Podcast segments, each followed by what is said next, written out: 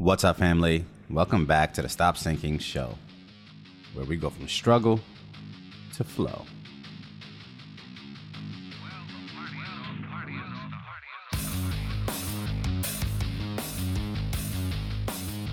Can you answer this question? What is it that you want? What is it that you truly want out of your life? What is it that you want out of next year or the next three? What are you heading towards? Do you know? My guess is that the majority of people you meet cannot answer this question. I know I struggle with it, and I see it as a theme around me. Most people do not know what they really want. And so, can you be surprised that most people, a high, sad percentage in the 90s, do not do much with their life or live their life out in a way of what could have been possible for them? Not because they weren't talented, not because they weren't hardworking, not because they lacked the skills, not because they didn't have hobbies or didn't succeed in certain realms, but only because they never got clear on what it is that they really wanted. So things happened. They grew in some ways, stayed behind in others, but none of it according to some grand plan. All haphazard, not in service to a higher ideal at all. No specific goal. So then, not as much life lived. Never having met the edges, the maximum capacities of anything in life. All because no idea what you want. What a silly reason for 99% of us to be throwing our life away for. And I get it. We are living in the age of distraction. And I used to think that it was just an attention problem, and it is, but it's deeper than that. Our attention is definitely under attack. Don't get me wrong. And everyone is vying for seconds of it or trying to buy more seconds and measuring all of their metrics by how many minutes and seconds of your life they got. So, attention is the greatest asset you have and the greatest monetizable commodity for all creators, platforms, which ultimately get paid by brands and large corporations who want your attention to get you to spend dollars. It is literally the only thing of value. And right now, these companies are valuing our attention more than we value our own. With so much pulling at your attention, many of us, including myself, cannot hold a thought long enough to make anything of it. And the hugest problem with that is everything in life is a project. I define a project as anything that requires two or more steps. And what in life that you are trying to accomplish is going to take only one step.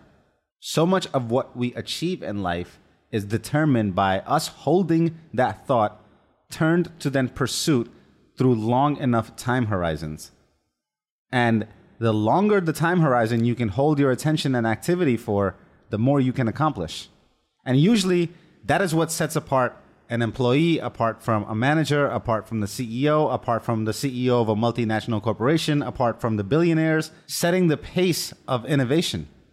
Each one following the next holds a worldview in longer and longer time frames to build their plans around.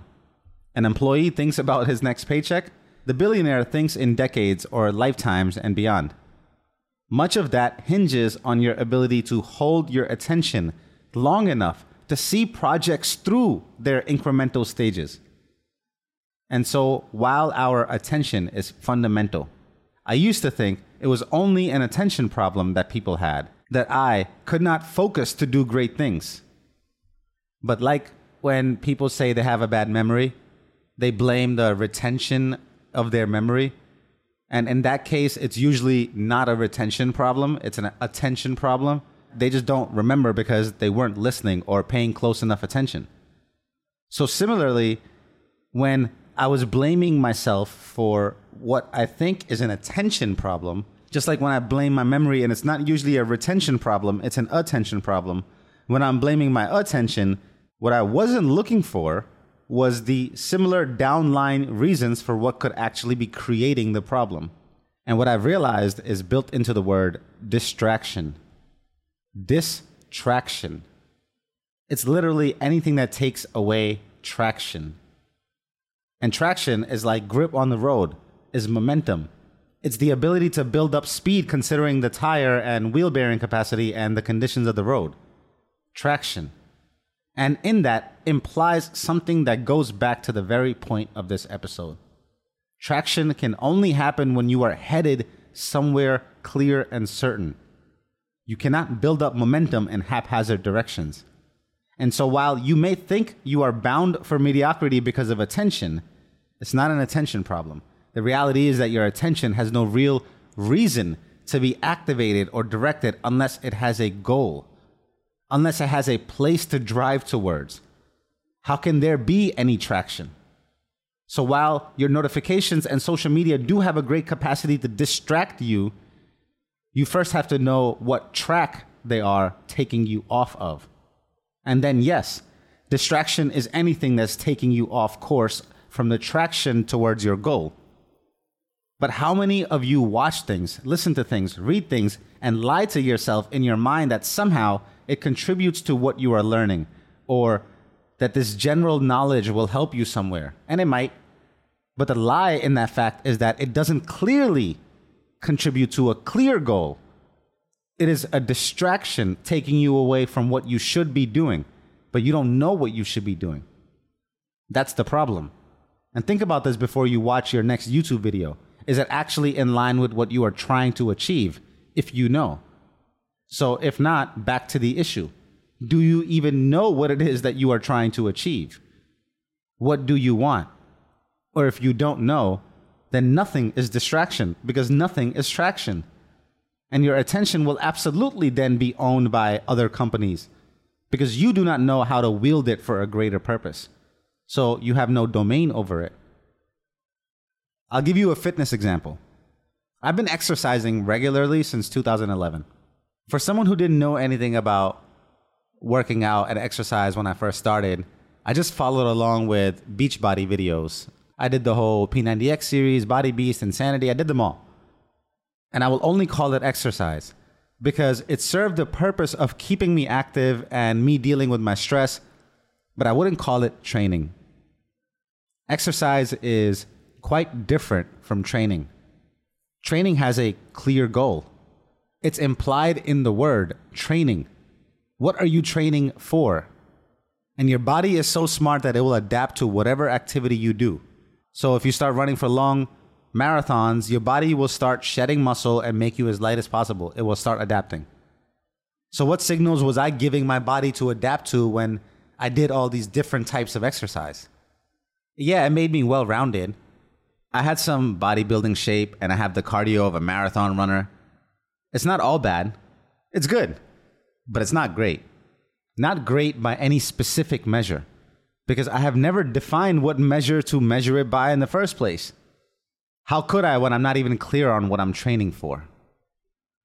And only a few years ago did I somewhat get clear on what I've wanted out of my current physique. And I've dedicated myself to that particular thing.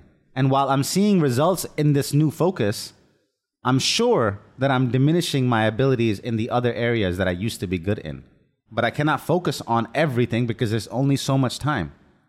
So, as a metaphor for life, while I succeed in one thing, I borrow from the success of another. And that is a clear choice, a trade off that you must make as you get older because you cannot keep all possibilities open. And if you fool yourself into thinking that you can, time will start closing doors for you. And at some point, even you won't believe your own bullshit. So you must make the trade offs. You must decide. Even if that means you lose some ability in some areas, it will be worth it for the focused growth you see in the one that you have chosen. And that's what life is about. You can be anything you want, but you can't be everything. And I don't want to hear about hybrid athletes and CrossFit. None of those people are great at anything. I'm open to arguing this until your face is blue. You must choose. And this disturbs me more than anything about the nature of time and reality. But you must choose. So again, I ask you, what do you want? The clearer you can answer this question, the higher the chance of what you want actually being what you end up having. Now, don't get me wrong, I am not only making a case for specificity here. The higher you go up in life, the more generalized you are expected to be. You become the conductor of the orchestra, but not until you have put in the hours and time and paid down the debt to do so. And that comes from going deep first. Then you can go wide. You have to know 400 notes that you can play and then pick the right four. That's depth and then discretion. You cannot build your discretion until you are first a duplicate and study as a student. Intuition is something that is earned through deliberate practice. You cannot conduct a symphony until you have cultivated your ear through considerable effort. So, even in your ambition to lean on your general knowledge, you must first have evidence for what your dedicated effort in one particular area has done for you. So, what is it that you want? What is that area going to be? Even if you answer that for the next season of your life, you must. If you do not know where you are going, any road will get you there. To a ship with no destination, any wind is favorable. All this age old wisdom, and we're still chasing our own tails and claiming that we're lost. We're not lost. We're just indecisive. We're gluttons. We want it all and are not willing to accept that it doesn't work that way. Most of who accomplish a lot in life, a lot of it can be attributed to just first clearly choosing what it is that they really wanted, at least wanted next, and then hyper focusing on that until they see it through.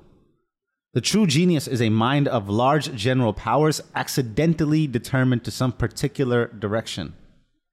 Maybe it'll happen by accident, but maybe it'll be a choice. You need a direction still. And it would seem that any choice made on what we want would be better than living in indecision. Because time is a cost. And you probably have one of those decisions, directions in mind, but are not convinced that it's all you want to be ever. Let this be your sign to at least let it be what you are next. You know what your boss wants. You know what your kids want. You know what your wife wants, your family wants all that can inform your wants. But it's still on you to ultimately answer what do you even want? Love you, family. Stay true always. See you on the next show.